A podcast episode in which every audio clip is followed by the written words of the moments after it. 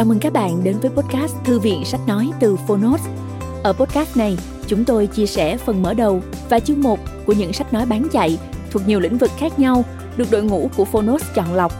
Mong là thông qua podcast, người nghe sẽ tìm thấy quyển sách phù hợp cho bản thân và cả những kiến thức hữu ích cũng như nguồn cảm hứng, kinh nghiệm giúp cuộc sống hàng ngày trở nên phong phú, hiệu quả hơn. Podcast Thư viện Sách Nói được phát sóng đều đặn vào thứ ba, thứ năm và thứ bảy hàng tuần. Mời các bạn cùng đón nghe. Và nếu yêu thích nội dung này, hãy tải ứng dụng âm thanh số và sách nói có bản quyền Phonos để nghe trọn vẹn cuốn sách. Ngoài ra, Phonos còn sở hữu hàng ngàn nội dung số hấp dẫn khác như tóm tắt sách, ebook, thiền, truyện ngủ, nhạc chủ đề vân vân. Hẹn gặp lại các bạn tại ứng dụng sách nói có bản quyền Phonos nhé. Còn bây giờ, hãy cùng lắng nghe cuốn sách của ngày hôm nay.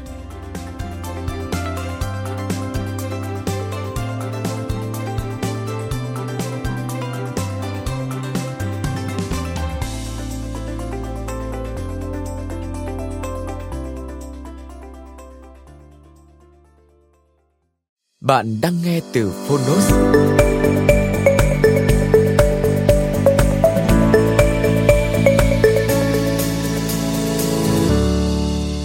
Nghĩ như một tỷ phú. Mọi thứ bạn cần biết về thành công, bất động sản và cuộc sống. Think like a billionaire. Độc quyền tại Phonos. Donald J. Trump và Meredith McIver. Đăng thiều biên dịch. Nhà xuất bản trẻ Lời giới thiệu Chỉ có 587 tỷ phú trong số hơn 6 tỷ người đang sống trên thế giới này, tương đương với một phần 10 triệu, một tỷ lệ quá cao. Thế nhưng nếu bạn suy nghĩ như một tỷ phú, sự chênh lệch đó sẽ không làm cho bạn bối rối chút nào cả. Nhà tỷ phú không chú ý đến sự chênh lệch đó. Chúng tôi không lắng nghe với cảm giác thông thường hoặc hành động theo những gì được quy ước hay mong đợi. Chúng tôi làm theo cách nhìn của chúng tôi cho dù người khác nghĩ nó là điên rồ hay khờ khạo. Đó là những gì cuốn sách này sẽ đề cập đến. Học cách suy nghĩ như một nhà tỷ phú. Cho dù bạn chỉ hấp thụ được 10% những hướng dẫn trong cuốn sách này, bạn cũng sẽ có cơ hội tốt để trở thành triệu phú. Trong cuốn How to Get Rich, tôi đã làm giàu như thế, xuất bản trước đây. Tôi đã đưa ra một số phương pháp mà tôi thích nhất để điều hành một doanh nghiệp sao cho có lợi nhuận và để trở thành một siêu sao truyền hình. Cuốn sách này có thể coi như là phần thứ hai của cuộc đối thoại giữa bạn với gia đình Donald. Hai cuốn này có thể so sánh với hai cuốn sách nổi tiếng nói về cảm hứng, Conversation with God, cuộc đối thoại với Thượng Đế, tập 1 và 2. Tôi điều hành công việc theo cách riêng của tôi. Khi tôi nói chuyện với nhà thầu, đi xem xét công trường hoặc hoạch định một kế hoạch phát triển mới, tôi không bỏ qua một chi tiết nhỏ nào cả. Thậm chí tôi cố gắng ký càng nhiều ngân phiếu càng tốt. Với tôi, không có gì tệ hơn là những ngân phiếu với chữ ký điện tử. Đích thân ký một ngân phiếu là bạn đang xem xét cái gì đang thực sự diễn ra trong công việc của mình. Và nếu người ta thấy chữ ký của bạn, họ biết rằng bạn đang quan sát họ, họ sẽ không dám lừa dối bạn vì biết rằng bạn chú ý đến từng chi tiết. Tôi học cách suy nghĩ như một tỷ phú bằng cách quan sát bố tôi, Fred Trump. Với tôi, ông là người vĩ đại nhất và có ảnh hưởng nhiều nhất trong cuộc đời tôi đã có nhiều cuốn sách viết về gia đình tôi như cuốn The Trumps, Three Generations That Built an Empire của Wenda Blair. Bà đã bỏ ra 12 năm để hoàn tất cuốn sách về lịch sử gia đình tôi một cách tỉ mỉ. Bà truy xuất huyết thống của chúng tôi về tận năm 1608 ở Kostad, một thành phố của Đức cách sông Rhine hơn 60 km về phía tây, nơi một luật sư người Đức tên Hans Trump từng sinh sống. Theo bà Blair, một trong những tổ tiên của tôi một người trồng nho đã đổi thành họ Trump vào cuối thập niên 1600. Theo tôi, đó cũng là một điều hay vì họ Trump dễ nhớ và nghe có vẻ lôi cuốn hơn. Ông nội tôi, Fitzroy, là người đầu tiên của dòng họ Trump đặt chân đến nước Mỹ. Giống như nhiều doanh nhân khác thời bấy giờ, ông rời bỏ quê hương vì ông không muốn tiếp tục công việc kinh doanh rượu nho của gia đình. Một trong những người bạn của tôi, tỷ phú John R. Simplot, cũng đã rời bỏ trang trại bò sữa của gia đình để lập nghiệp với những cánh đồng khoai tây và anh đã trở thành một trong những nhà cung cấp khoai tây lớn nhất cho chuỗi cửa hàng McDonald's. Một cách để suy nghĩ như một tỷ phú là đặt vấn đề với môi trường xung quanh bạn. Đừng giả định rằng bạn phải chấp nhận những gì bạn đã có trong tay. Ông nội tôi làm chủ một tiệm hớt tóc, một nhà hàng và một khách sạn, cùng một số loại hình kinh doanh khác.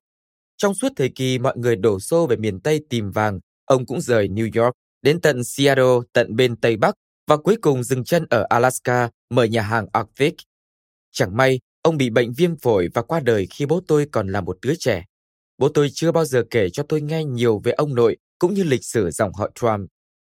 Fred C. Trump không phải là mẫu người cha thường dắt con cái đi xem phim hoặc chơi đùa ở Central Park. Thay vào đó, ông thường đưa tôi đến công trường của ông ở Brooklyn và Queens. Ông chưa bao giờ la mắng hoặc đánh đòn tôi, nhưng với tôi, ông là một người bố rắn giỏi và hơi lãnh đạm. Mãi đến khi tham gia vào công việc của ông, tôi mới thật sự hiểu ông. Tôi đã thấy cách ông làm việc với những nhà thầu và liên đoàn cũng như cách ông tận dụng tối đa mọi khoảng không gian. Bố tôi tin rằng thêm những yếu tố đặc biệt sẽ làm tăng giá trị của bất động sản. Ông là một trong những người đầu tiên xây nhà để xe giáp với nhà ở tại Brooklyn. Về phương diện quảng cáo, ông cũng là một người có năng khiếu.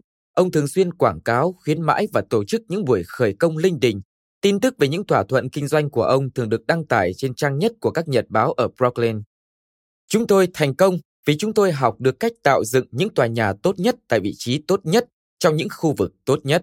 Bố tôi chỉ cho tôi cách đấu tranh với các liên đoàn và những chính khách để tòa nhà được hoàn thành trước thời hạn nhưng không vượt ngân sách. Đó chính là một cách quảng cáo tuyệt vời. Bố tôi luôn tin tưởng nơi tôi. Suốt 50 năm kinh doanh, ông chưa bao giờ để một người nào khác ký các hóa đơn cho đến khi tôi đảm đương công việc của ông.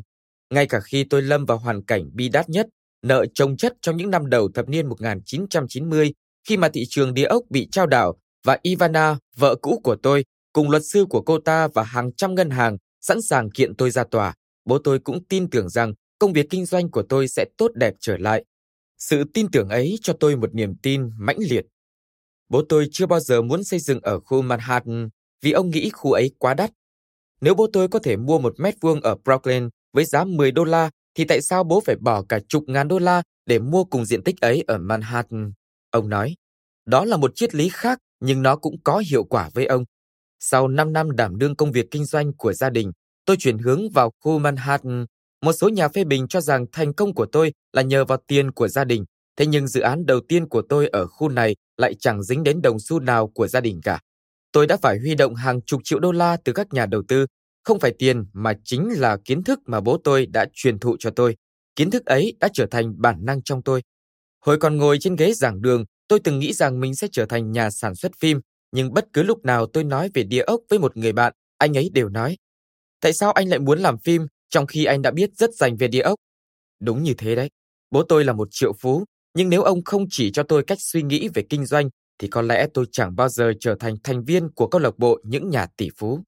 Tôi không thích uống rượu, ăn trứng cá muối, phân tích những danh mục đầu tư và thỏa thuận những hợp đồng lớn như những thành viên khác của câu lạc bộ các nhà tỷ phú khi họ gặp nhau định kỳ tại Mar-a-Lago tôi chỉ gặp gỡ khoảng 20 người trong số họ, thường là trên sân golf, và chỉ nói chuyện về môn thể thao này chứ không bàn việc làm ăn.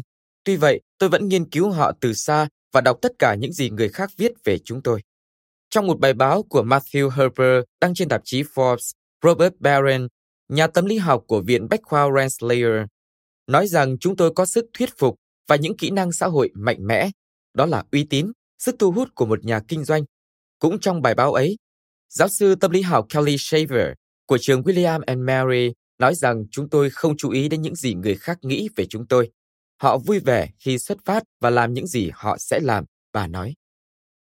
Tôi đồng ý với bài báo này. Bố tôi đã nghĩ tôi là một người điên rồ khi lao vào xây dựng ở khu Manhattan. Tôi đã không nghe lời bố tôi vì tôi có tầm nhìn của riêng mình. Một trong những người bạn tỷ phú mà tôi thích nhất là Warren Buffett, vì cả hai chúng tôi đều cùng chung chí hướng dù bị nhiều người chỉ trích là một nhà đầu tư vào những giá trị truyền thống. Buffett đã không bị cuốn hút vào trào lưu.com. Thực tế đã chứng tỏ anh là một kỳ tài. Một trong những điều làm tôi ngưỡng mộ anh nhất là trong suốt những năm làm tổng giám đốc của Berkshire Hathaway, anh chưa bao giờ bán một cổ phiếu nào cả. Michael McCoby, nhà tư vấn kiêm phân tâm học, tin rằng những tỷ phú như Jeff Bezos, Steve Jobs và Ted Turner thành công một phần là vì họ là những người yêu quý bản thân dốc hết tài năng và tập trung cao độ vào việc thực hiện những ước mơ của họ, cho dù đôi khi không có lợi cho những người xung quanh.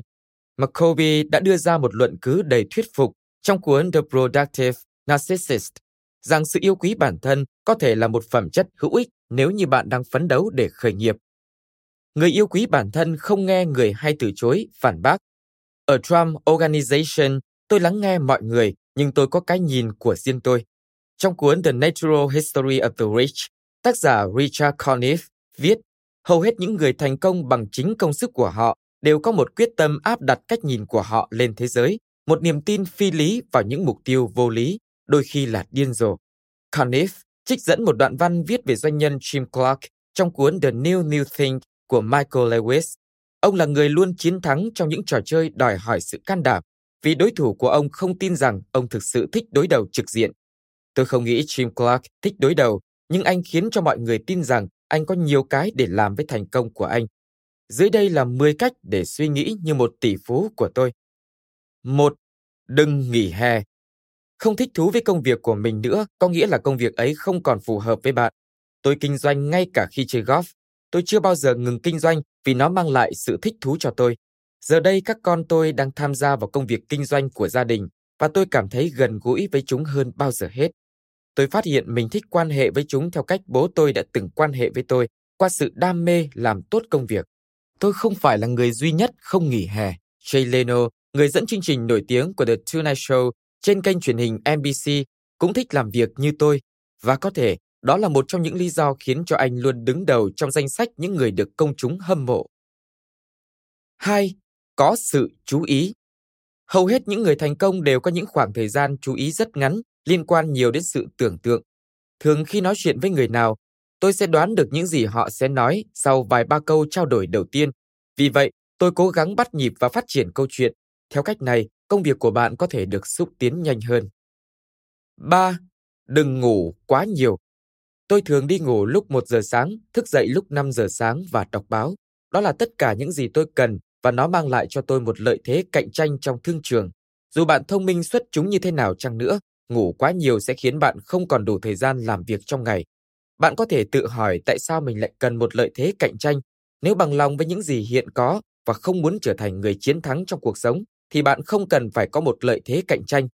Trong cuốn The Natural History of the Rich, Richard Conniff cho rằng đi tìm ưu thế chính là hành vi chung của những người giàu sang và có thế lực. Ngay cả những nét tiêu biểu mà người ta dùng để gây sự chú ý từ người đối thoại cũng cho thấy họ là người muốn chiếm ưu thế. Conniff đã lấy đôi lông mày bơm sơm của tôi như là một ví dụ cho việc dùng diện mạo để chiếm ưu thế trước đối tác. Tôi mừng là anh ta đã không bình luận đến mái tóc của tôi. 4. Đừng phụ thuộc vào công nghệ. Trên bàn làm việc của tôi không có máy vi tính, tôi không sử dụng hệ thống liên lạc nội bộ intercom. Khi tôi muốn gặp nhân viên nào, tôi la lớn để gọi họ. Cách này có hiệu quả và nhanh hơn là dùng intercom. Tôi cũng không dùng cả thẻ rút tiền mặt ATM, dù hiểu tại sao nhiều người đánh giá cao sự tiện lợi của nó. Nhưng cũng có nhiều thiết bị kỹ thuật khác hoàn toàn không cần thiết trong sự liên lạc của con người. Nếu bạn có điều quan trọng cần phải nói với ai đó, hãy nhìn thẳng vào mắt họ và nói. Nếu không thể gặp họ trực tiếp, hãy gọi điện thoại và nói chuyện một cách thành thật. Thư điện tử, email là cho những người yếu đuối và nhút nhát. 5 hãy độc lập trong suy nghĩ và hành động. Bạn không chỉ là người chỉ huy mà còn là một người lính, bạn phải hoạch định và thực hiện kế hoạch hành động một mình. Người ta luôn so sánh việc kinh doanh với chiến tranh và thể thao vì chúng có nhiều điểm tương đồng chứ không phải vì tính chất gay go của việc kinh doanh. Thông minh và lanh lợi quan trọng hơn là cứng rắn. Tôi biết một số doanh nhân rất cục cằn, thô lỗ. Họ không phải là những người thông minh lanh lợi.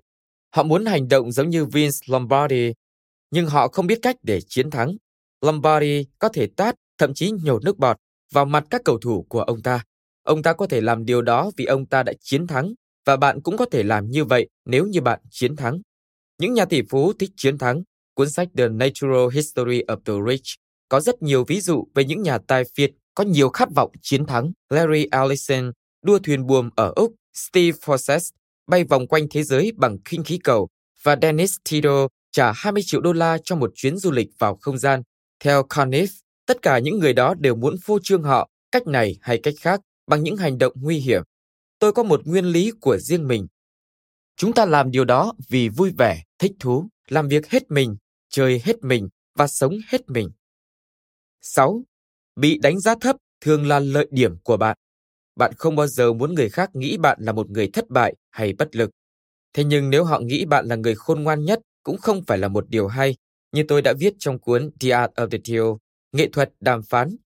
Mọi người luôn cảnh giác bất cứ khi nào tôi thương thảo công việc với họ.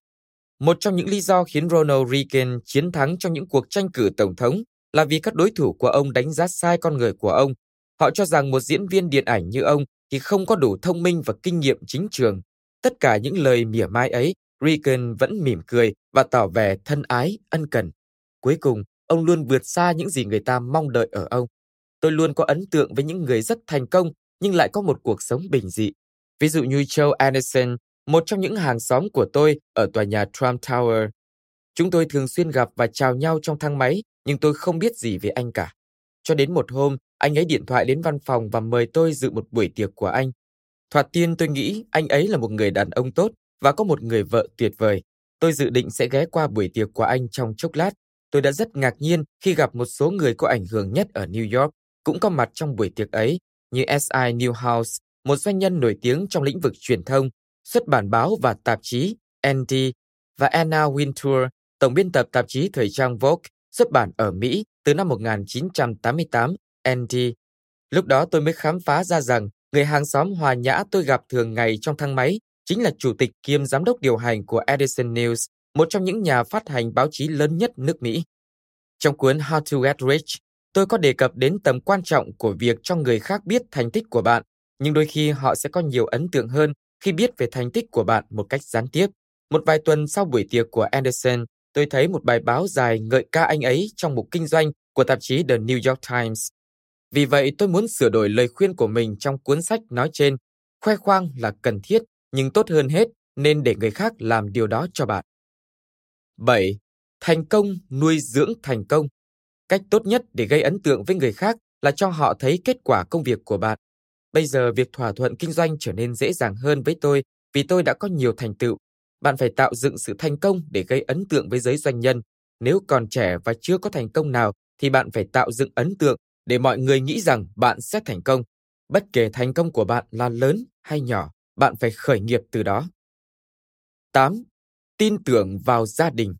Bạn nên tin tưởng vào gia đình hơn là vào bạn bè. Khi còn trẻ, tôi gặp một doanh nhân làm chủ một công ty khá lớn và hỏi, anh có gặp gỡ anh chị em trong nhà không? Anh ta trả lời rằng anh ta có gặp họ ở tòa án. Điều đó đã có một tác động lớn khiến tôi luôn cố gắng gần gũi anh chị em, con cái và những người vợ cũ của tôi. 9. Xem những quyết định như là người yêu của mình. Gia tài được tích lũy về hàng ngàn quyết định trong cuộc đời của bạn. Tuy vậy, mỗi một quyết định đều khác nhau và có nét đặc trưng riêng của nó. Đôi khi bạn quyết định ngay lập tức, giống như bạn yêu ngay từ lần gặp mặt đầu tiên. Đôi khi bạn tiến từ từ, chậm chạp, giống như một hôn ước kéo dài. Cũng có lúc bạn thăm dò ý kiến của nhiều người, giống như bạn hỏi bạn bè suy nghĩ gì về người mà bạn đang hò hẹn. Bạn sẽ không cứng nhắc trong cách xử sự nếu bạn đối xử với những quyết định giống như với người yêu của mình, trung thành, kính trọng, thích đáng. Bạn sẽ thích ứng với những yêu cầu của một quyết định cụ thể. Bạn có thể đưa ra những quyết định kinh doanh hay nhất từ lòng đam mê. Đôi lúc người ta ngạc nhiên khi thấy tôi đưa ra những quyết định quan trọng một cách nhanh chóng. Đó là vì tôi tin vào bản năng của mình và không suy nghĩ quá mức cần thiết. Tất cả chúng ta đều bị cuốn hút bởi cái đẹp, dù nó là sự quyến rũ của một mỹ nhân hoặc vẻ thanh lịch của một ngôi nhà. Tôi thích ví von quyết định như là người yêu vì nó nhắc nhở tôi về những động lực thôi thúc chúng ta hành động, tạo sự kích thích và tiếp thêm năng lượng cho chúng ta. 10. Hãy tò mò, tìm hiểu. Một người thành công luôn tò mò, muốn tìm hiểu mọi thứ. Bạn phải hiểu rõ vạn vật xung quanh bạn, nếu không bạn sẽ không thể nhìn xa hơn, rộng hơn bản thân mình. Một trong những điều thú vị khi tôi tham gia chương trình The Apprentice, thực tập sinh là học hỏi về hoạt động của hãng truyền hình. Tôi khám phá ra sự quan trọng của các buổi tối thứ năm hàng tuần đối với các hãng truyền hình. Đó là vì quảng cáo được phát đi trên các kênh vào khoảng thời gian này. Sự hâm mộ của quần chúng đối với chương trình TV tối thứ năm càng cao thì các hãng truyền hình càng có thể tính tiền quảng cáo cao. Và như vậy, họ càng có thể trả tôi nhiều tiền để chiếu chương trình này. Bạn thấy đấy, sự tò mò, tìm hiểu giúp chúng ta hiểu rõ vấn đề hơn. Tôi sẽ đề cập nhiều hơn về cách suy nghĩ như một tỷ phú trong những trang sách kế tiếp. Đây là lần đầu tiên tôi chia sẻ kinh nghiệm thực hành của mình về cách đầu tư vào địa ốc, mua bán, cầm cố, giao dịch với môi giới, sửa chữa và trang trí. Tôi cũng đưa ra một hướng dẫn để người tiêu dùng có được những điều tốt đẹp nhất trong cuộc sống. Bạn cũng không nhất thiết phải là tỷ phú mới có thể nắm bắt được chúng. Bất cứ lúc nào tôi đọc diễn văn hay xuất hiện trước công chúng, mọi người đều muốn tôi nói về chương trình The Apprentice. Vì vậy, tôi sẽ đưa các bạn tham quan hậu trường và giải thích tại sao nó được chiếu vào giờ cao điểm. Tôi không bao giờ quên sự chấn động của cảnh quay cuối cùng của tập đầu tiên. Chúng tôi chuyển từ phần đã quay trước sang phần quay trực tiếp, trong đó không có trong kịch bản. Tôi sẽ tuyên bố mướn Wem hay Bill. Ngay trước khi đoạn này được phát sóng, Jeff Zucker, giám đốc đài truyền hình NBC, nói với tôi rằng ông đã nhận được những báo cáo mới nhất cho biết rất đông khán giả đang náo nức đón xem chương trình này. Đó không phải là những gì tôi cần nghe trước khi xuất hiện trực tiếp trên truyền hình quốc gia, nhưng nó thật sự là một kinh nghiệm phấn khởi. Mọi người đã nói đến chương trình này như là một sự trở về đối với tôi, nhưng tôi chưa bao giờ biến mất. Những tòa nhà của tôi sẽ lớn hơn và tốt đẹp hơn. Trong cuốn sách này, tôi cũng mô tả vắn tắt bữa ăn ở Mar-a-Lago, những thói quen ăn uống của những nhà tỷ phú và bạn bè của họ. Tôi hy vọng cuốn sách này sẽ giúp cho bạn trở nên giàu có. Có lẽ một ngày nào đó bạn sẽ gia nhập câu lạc bộ những nhà tỷ phú và tôi sẽ thích thú với sự gia nhập này. Cảm ơn các bạn đã lắng nghe podcast Thư viện Sách Nói. Podcast này được sản xuất bởi Phonos, ứng dụng sách nói có bản quyền và âm thanh số dành cho người Việt. Hẹn gặp lại ở những tập tiếp theo.